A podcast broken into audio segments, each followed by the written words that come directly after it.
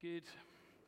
Well, we are beginning today, as Chris already said, a short Advent series. Now, for any of you who are very familiar with the church calendar, you might want to point out to me, this is not Advent Sunday. We're not there yet. It doesn't start till next week. I know it doesn't start till next week, but I couldn't wait to get started. I couldn't wait to get started for two reasons. Firstly, I absolutely love Christmas and I love Advent and the lead up to Christmas. And we're going to talk about that a little bit together in a moment. I'm too excited to hold off another week, essentially. But the second reason is that I would really love you to have the words that we're going to read and the things we're going to consider together today ringing in your ears when you open that door on the Advent calendar to get your first chocolate on the 1st of December. See, I really do love this time of year. I love celebrating Christmas. I particularly like some of the food associated with this time of year. I know that for myself, I can easily get caught up in the cultural trappings around Christmas. I know I can easily get caught up in the excitement of all of those things. I like having the fire on more often. I like the traditions that we have as a family, hanging up stockings. I like putting the tree up and the decorations. I enjoy all of those things. In fact, actually, to tell the truth, given the chance, I can get quite carried away. But Advent isn't just about that, is it? And I want us to spend some time over the next weeks reminding ourselves what this is really all about. See, Advent is actually a time of waiting, of preparation. Waiting and preparation and eager expectation for the coming of Jesus, or for us to celebrate the coming of Jesus. The celebration of Emmanuel, like James prayed out earlier, God with us. God come to rescue us. God come to seek and save the lost, to bring people back into right relationship with himself and with one another. Advent then is a time for us to consider again what it means for us to make room for Jesus in our lives. And over the next few weeks in the lead up to Christmas and our Christmas services, we're going to do this mini-series. And my hope as we do is that we will be able to wait well this Christmas time together. We will be able to prepare well as we focus on the real reason that we celebrate. And for the first 2 weeks of this series, we're going to focus on two characters in the first chapter of Luke's gospel who had to wait. Who had to wait well for the arrival of the Messiah. And they're two characters between whom there are some very significant contrasts. But Luke sits them right next to each other in chapter 1 so that we can see those contrasts very clearly. It's deliberate. There are striking parallels as well in their stories. Again, they're sat right next to each other so that we see these parallels and these contrasts very starkly. Both our characters are visited by the angel Gabriel. Both of them are promised the miraculous birth of a son. Both of them are equally unfit to have a child. Zechariah's wife is barren, and Mary is a virgin. One is a law-abiding, married old man, a temple priest with a good family heritage. And the other is a young and actually obscure single woman who has no power, no position in society. In fact, actually, when we first read about her in Luke's gospel, the most notable thing that we find about her, at least initially, is who she's engaged to. These are very contrasting characters. One is, in many respects, a powerful man with authority and position and standing, and Mary is the polar opposite. They are very contrasting characters. One of the other contrasts that we'll see as the angel Gabriel speaks to them is that one is commended for their faith. Probably not the one you might expect from everything else you know about these two characters. And the other actually is disciplined by God for doubting. Yet both are used by God in his wisdom to bring about his plans and purposes. And so today we're going to begin by looking at Zechariah and his part in the story. And then next week we're going to move on and look at Mary. So we'll be reading from Luke chapter 1, starting in verse 5 through to verse 20. And then we'll pick up again in verse 57 through to 66. The way we're going to do it today is we'll read a few verses, we'll pause, talk about it, move on, read a few more. So we read from Luke 1:5. In the days of Herod, king of Judea, there was a priest named Zechariah of the division of Abijah. And he had a wife from the daughters of Aaron, and her name was Elizabeth. And they were both righteous before God, walking blamelessly in all the commandments and statutes of the Lord. Luke loves detail.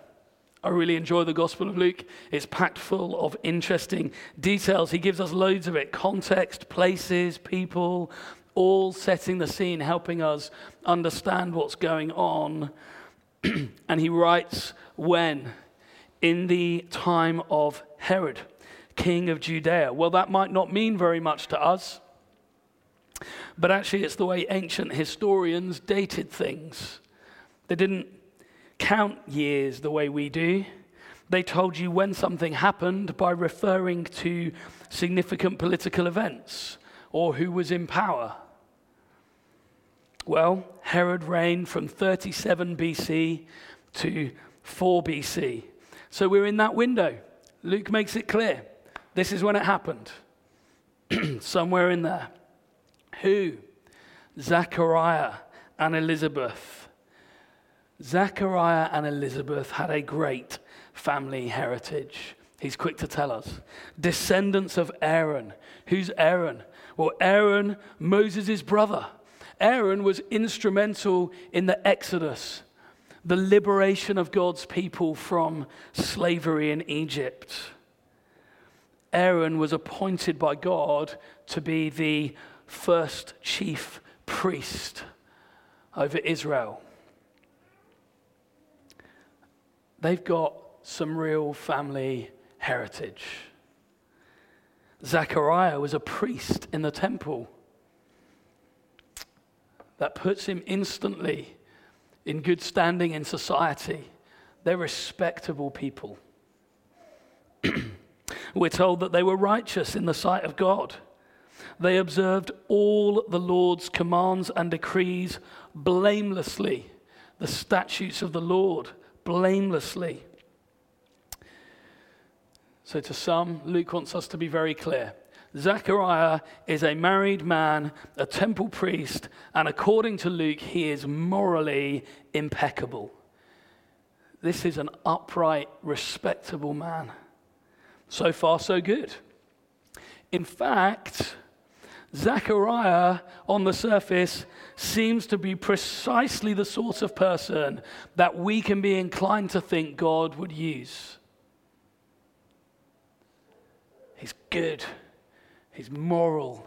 He's got standing. This is the kind of person, if we're honest, we tend to look at and think, oh, God could really use them. Like, whoa. But Luke adds another detail from verse 7. But they had no child because Elizabeth was barren and both were advanced in years. This is significant detail. And actually would be significant heartache for them. They hadn't conceived because Elizabeth had been unable to, and now they were both very old. meaning they were past it in terms of their ability to have children. Culturally, we have to get our heads into this. The amount of shame this would have brought on them as a couple was huge, because being childless in that society was considered a judgment from God. The irony for this couple who Luke has just told us were obedient to the Lord, blameless, yet to everyone looking in, there's the question mark. Well, I mean, why haven't you had kids? Like, what is in your closet? What are you hiding? This is judgment from God for some reason. Their childlessness, though, wasn't a result of sin or God's judgment on them for something. Instead, actually, as we'll see, their childlessness was all part of God's plan. You know, Jenny and I feel very grateful to God that we've been able to have the children we have. But we have numbers of friends who've struggled for years to conceive, and some who've been completely unable to do so. Others who have conceived and lost child after child and gone through the pain and heartache. You know, in this culture, that is hard, isn't it? Anyone in this room who's been through that or knows someone who's been through that will understand the pain and the heartache. The agony of waiting and longing for the arrival of a baby that never comes. It would have been no less emotionally difficult for Zechariah and Elizabeth. And actually, if anything, in a culture where barrenness was viewed as a sign of God's judgment, it would have been even harder for them. The pain for them must have been intense at times, yeah? The shame, the assumption of others, the quote-unquote helpful comments of friends. Are you sure you haven't done something wrong? Like, have you offered the right sacrifices? You are sure? Have you checked, you know, to make sure there's no generational stuff going on? Maybe this is for the sins of your parents or their parents. Are you sure? Luke tells us they were blameless. And they knew they were. Yet people's perception was what people's perception was. Imagine walking with that. And finally getting to the age, having waited all that time, where they would have given up hope. Well, it's not going to happen now. Hope gone. Maybe there are things that you've long prayed for, waited for, hoped for, that haven't come to pass. Perhaps you know something of Zechariah and Elizabeth's pain. Maybe there are people who you've prayed for time and time again, longed for them to come to faith, and yet still they walk away from God. Maybe you've begun to give up hope. I want to encourage you to trust that God has a plan in the waiting. He's working in the waiting. You know, a baby wasn't the only thing that Zechariah and Elizabeth had been waiting for. And they weren't alone in this. The whole nation of Israel had been waiting for hundreds of years for the arrival of the promised Messiah, the one who would come and rescue them. Repeatedly, God had spoken through his prophets to the people in the Old Testament, but now, for the last 400 years, they had waited in silence. No prophecy, no restating of the promise. Just waiting and praying for the long-awaited Messiah to come. And while they waited, seeing the Roman Empire rise up. bring increasing restriction and oppression to become an occupied people. Waiting.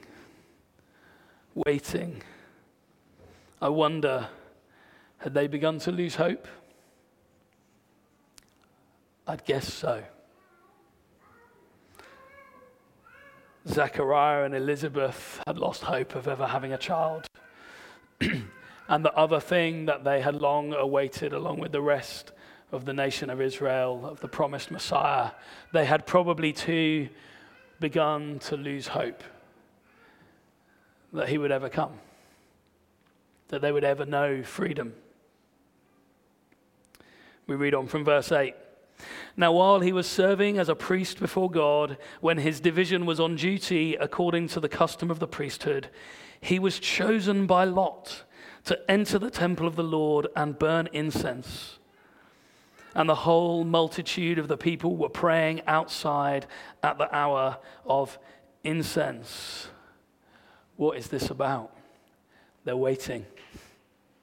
They're waiting together. Now, scholars estimate that there were anywhere between 12,000 and 85,000 priests at that point in time. That's a lot. Split into 24 divisions who served 2 times each year. You're not on duty a lot, and there's a lot of you when you are. In fact, actually, even with the lowest estimate of there being 12,000 priests, that means there were 500 on duty with Zechariah that day. And they drew lots to see who would go in and offer incense. With those kind of statistics, it is possible, in fact, it is very probable that Zechariah has never been called before to go and offer incense during the prayers. There were priests who waited their whole life and were never chosen by lot to go and offer incense. And yet this day, this year, in the sovereignty of God, Zechariah was chosen. See, Luke is helping us to see here. He wants us to be very clear. It is no accident that Zechariah is where he is, when he is, and who he is. God chose him and Elizabeth for this. All their waiting, all their heartache, waiting for a baby that never came. For Zechariah, waiting to be called to offer incense, representing the prayers of the people. Waiting for the Messiah to come. What were those prayers that were being offered when the incense went up? They were prayers on behalf of Israel for her salvation through the coming Messiah. That's what they were praying. It was more of the waiting for the Messiah to come. And Zechariah was chosen to offer up the incense representing those prayers. And as he did, the most remarkable thing happened after years and years and years of waiting. We read from verse 11, and there appeared to him an angel of the Lord standing on the right hand of the altar of incense. And Zechariah was troubled when he saw him, and fear fell upon him. This is the usual response when people see an angel in the Bible. Just so we're clear. People don't go, oh, like we tend to in our nativity plays. No. They fall back in awe, in wonder, in fear. But the angel said to him, do not be afraid, Zechariah. Your prayer has been heard, and your wife Elizabeth will bear you a son, and you shall call his name John, and you will have joy and gladness, and many will rejoice at his birth, for he will be great before the Lord. He must not drink wine or strong drink, and he will be filled with the Holy Spirit even from his mother's womb, and he will turn many of the children of Israel to the Lord their God. And he will go before him in the spirit and power of Elijah to turn the hearts of the fathers to the children and the disobedient to the wisdom of the just, to make ready for the Lord a people prepared. The angel says, Zechariah, don't be afraid. Your prayer has been heard. See, given the context, it's most likely that the prayer he was praying as he offered up the incense was the prayer that the Messiah would come. Lord, rescue your people. Fulfill your promises. Rise up. The Lion of the tribe of Judah. The seed that we've been waiting for, the one who'll crush the serpent's head.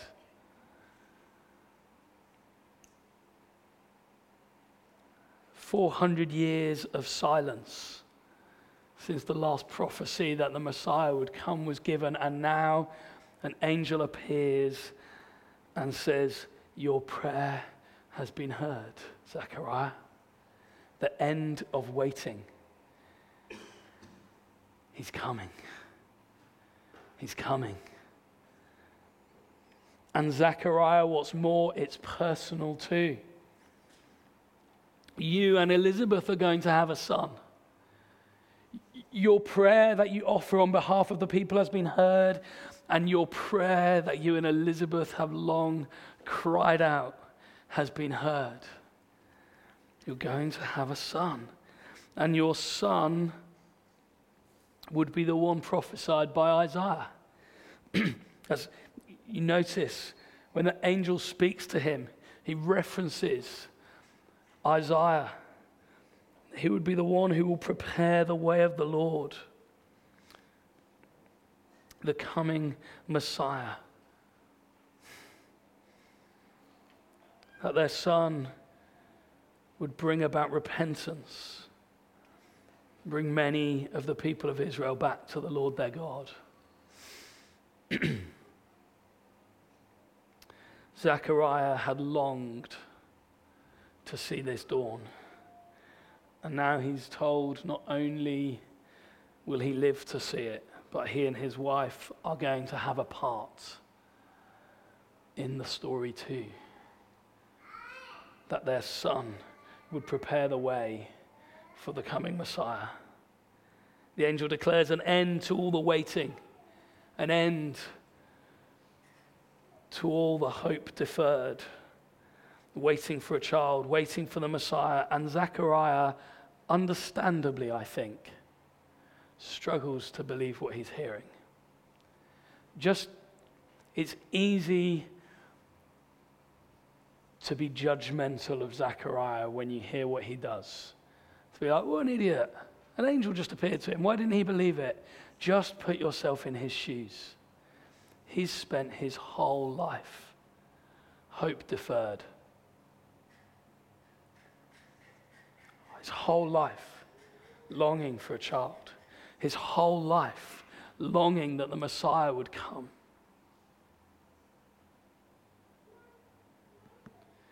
And he now struggles to believe what he's hearing.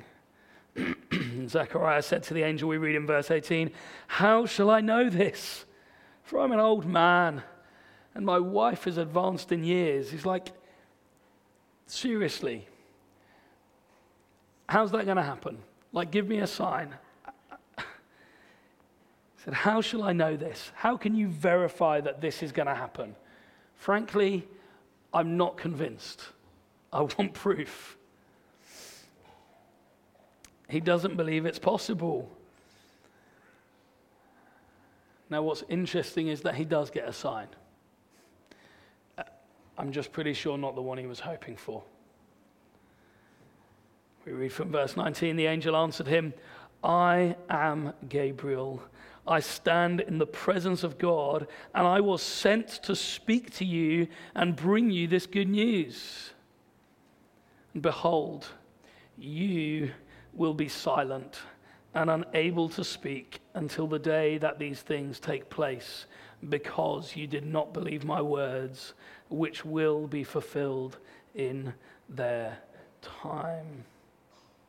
Because he didn't believe, because he doubted, the sign he receives is that he's struck dumb. Having just been told, the waiting is over, the Messiah's coming. Your personal pain and waiting is over. You're going to have a son. He can't tell anyone. He's unable to declare the good news to anyone. He would also now, as a mute, be unable to serve in the temple. So it would have been considered a defect, a disability that would mean he wasn't considered clean and was unable to go and minister in the temple. After all this time of waiting, perhaps jaded by the years of unanswered prayer, Zechariah responds in disbelief and lack of faith. Surely not. We're too old. And as a result, God closes his mouth. What's interesting and I think encouraging about this is that Zechariah's disbelief doesn't change God's plans. Do you notice that? Zechariah's lack of faith doesn't derail God's plans. God's plans and purposes are not dependent on the measure of Zechariah's faith. You need to know today, God's plans and purposes are not dependent on the measure of your faith either.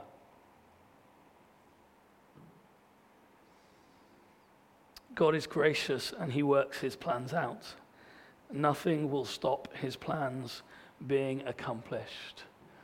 Zechariah's lack of faith affects his ability to play part in God's plans being outworked. Yeah? If he'd have believed and was full of faith, this would have played out differently for him, wouldn't it?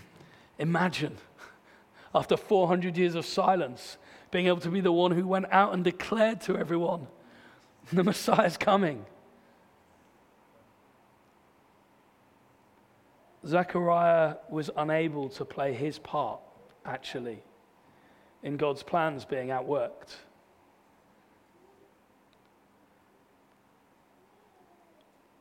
But he couldn't stop God's plans coming to pass, and neither can you. You cannot blow God's plans. You can prevent yourself from participating in them, though. God doesn't switch to plan B. He doesn't say, all right, stuff you, Zechariah. I'm going to pick someone else. I could have chosen anyone. I chose you. And you didn't believe. Fine, I'll pick someone else. No. He doesn't say, oh, I'll choose someone who has more faith. No. God continues. He says, I'm going to use you, Zechariah, even through your lack of faith.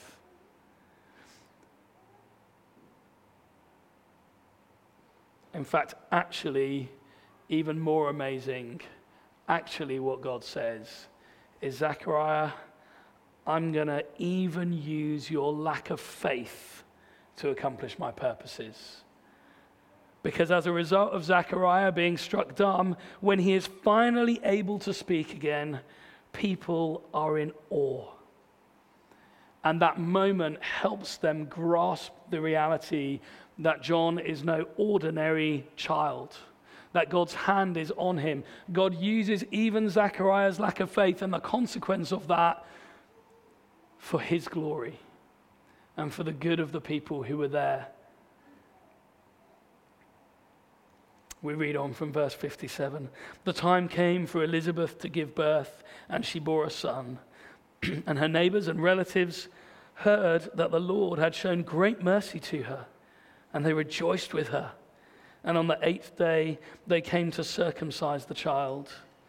They would have called him Zechariah after his father, But his mother answered, "No, he shall be called John." And they said to her, "None of your relatives are called by this name." And they made signs to his father. I mean, it makes me laugh, that bit. It's a funny detail. They made signs. I mean, he was dumb, not deaf. He could hear them. Anyway, they made signs to his father, inquiring what he wanted him to be called. And he asked for a writing tablet and wrote, "His name is John." And they all wondered. And immediately his mouth was opened and his tongue loosed, and he spoke, blessing God. And fear came on all their neighbors, and all these things were talked about through all the hill country of Judea. And all who heard them laid them up in their hearts, saying, "What then will this child be? For the hand of the Lord was with him." Amazing, right? Zechariah's dumbness, God miraculously loosing his tongue as they name the child, has an impact. So how about for us? Well, through these verses we see that God is working to bring about amazing things for his people, even when their response is less than perfect. My guess is that at times your response is less than perfect. God is still at work. He is still faithful, even when we are faithless. He will always work to that end. God was bringing about new things in the lives of those who love him. He was bringing about a new covenant with his people, like we've been reading about in Hebrews over the last weeks. He was bringing about for them a new way to relate to God through the life, death, and resurrection of Jesus. He was putting things in place so that people would be ready to repent, ready to turn away from self-reliance and turn towards reliance on Jesus instead. God's plan was working out perfectly, just as it always does. This should give us real confidence. It should give us real confidence when we wait for God, even if at times he still seems silent. He's working, bringing about his perfect and loving plan. God doesn't just send Jesus either. He sends John to prepare the people for him to come, to get them ready. Jesus will return. He'll return to claim his bride, the church. He'll return to wrap up history, to make all things new for those who put their trust in him. And you, if you're a Christian, he's commissioned you, like Zechariah and Elizabeth, to be faithful and fruitful in the waiting. Did you know that? While we wait for his return, he's called us to be faithful in the waiting, just as they were faithful in the waiting. But he's also sent us, like John, to prepare people for his coming. John was sent to prepare people for the coming of the Messiah, to say to people, get ready, he's coming. Prepare your hearts to meet him. Get ready. Repent. Turn to him. And in just the same way, he sent us as Christians to say exactly the same things about the return of Christ. He's coming. Get ready. Get your hearts ready to meet with him.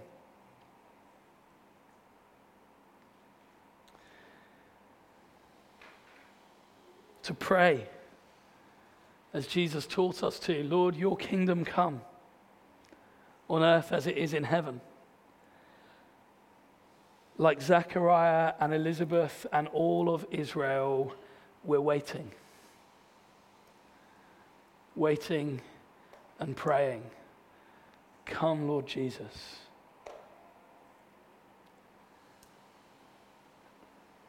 Will you be ready for the answer? Your prayer has been heard. I don't know whether you've ever considered that. Zechariah and all of Israel had been waiting, longing. I don't know to what extent, maybe you've begun to give up hope about the return of Christ.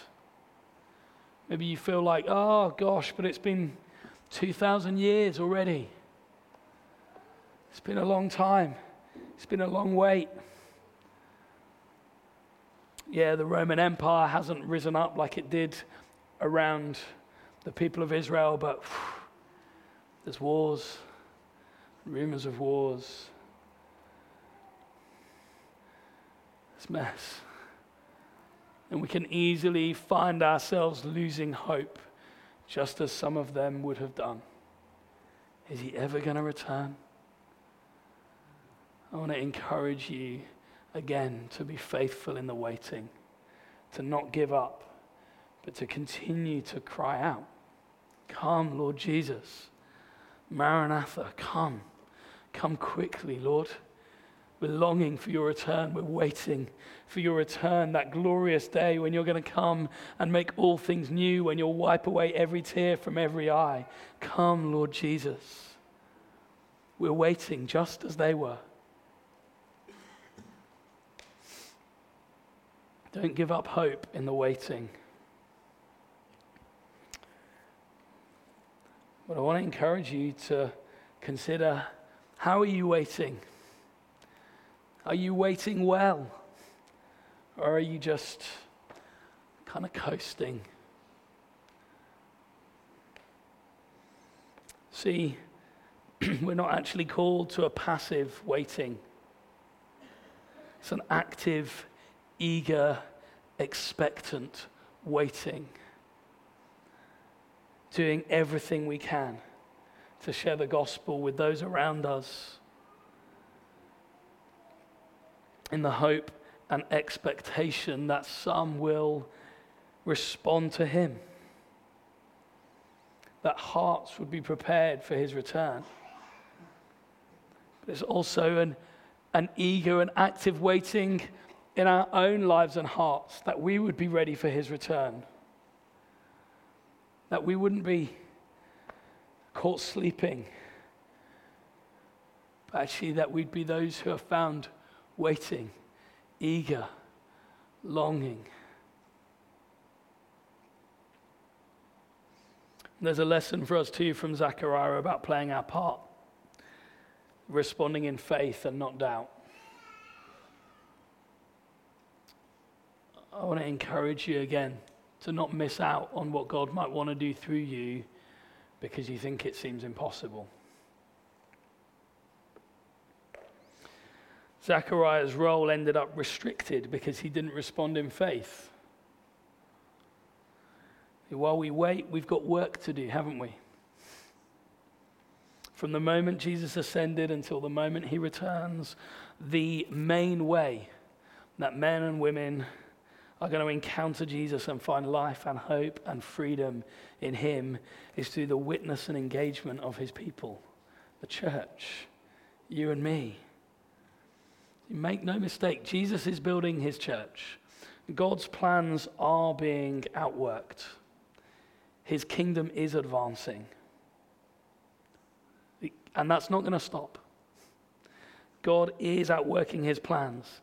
He's calling people from every tribe and tongue and nation to himself. And he's going to continue to do that until the day he returns. But his desire is for you to partner with him in that. Is for you to respond in faith and join him in that. So I want to play my part. I believe that you can use me. I believe that some of my friends and neighbors could come to saving faith. And so I want to play my part in that. We've got a choice, though, how we respond. See, we could respond in doubt. God would never use me like that. I don't have the words. I don't know what to say. He couldn't use me. Nothing will happen if I pray for them. So what's the point?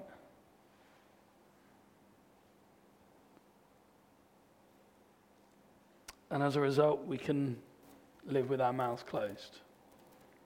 Or we have another possibility, which is that we respond in faith. We step out and see if God meets us in that moment. We step out and pray for people when they say they're sick. It's scary, right? It is scary. I'm not standing here saying I've got this all nailed. I find it scary sometimes offering to pray for my friends who don't know Jesus. Even last week, a good friend of mine who he knows what I do, he knows I'm a Christian, we've talked quite a lot, but he's strongly opposed at this point in time. But I keep praying for him. And then he came to me a couple of weeks ago with some serious health issues. Scans and checks and tests he was having to go for. And he was scared about what at that point in time the doctors thought was going on in his body. And I genuinely chickened out in my first conversation with him of offering to pray for him. And I suppose I did for two reasons. One, because I thought he might be offended if I offered to pray for him, which was probably really just me being too scared to get on with it. And two, because I just thought, I've prayed for people loads of times with that kind of thing, and nothing changes. And I let that hope deferred, the waiting and never seeing the outcome, hold me back. Then a couple of days later, I did speak to him again. And I did offer to pray for him, and I did pray with him. And whether it was the result of that prayer or that the doctors were more concerned than they needed to be, gloriously, his scans came back clear, which is great. But I understand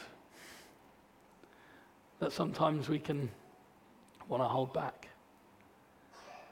But I want to encourage you to pray for the sick with expectation and see what God might do. I want to encourage you to pray for opportunities to share the gospel with those around you and to take those opportunities when they come and see what God might do. Don't let your past experience of seemingly unanswered prayers affect your choice to go for it again. They'd been waiting 400 years for the coming of the Messiah. But God's faithful to fulfill his promises. Zechariah and Elizabeth had been waiting long beyond childbearing years for a son. God was faithful to fulfill his promises. We've been waiting over 2,000 years for Christ to return and make all things new. I tell you what, God's faithful to fulfill his promises. He will come. He will come. And while we wait, we want to wait faithfully. Yeah? I'm going to pray for us, and then Chris will...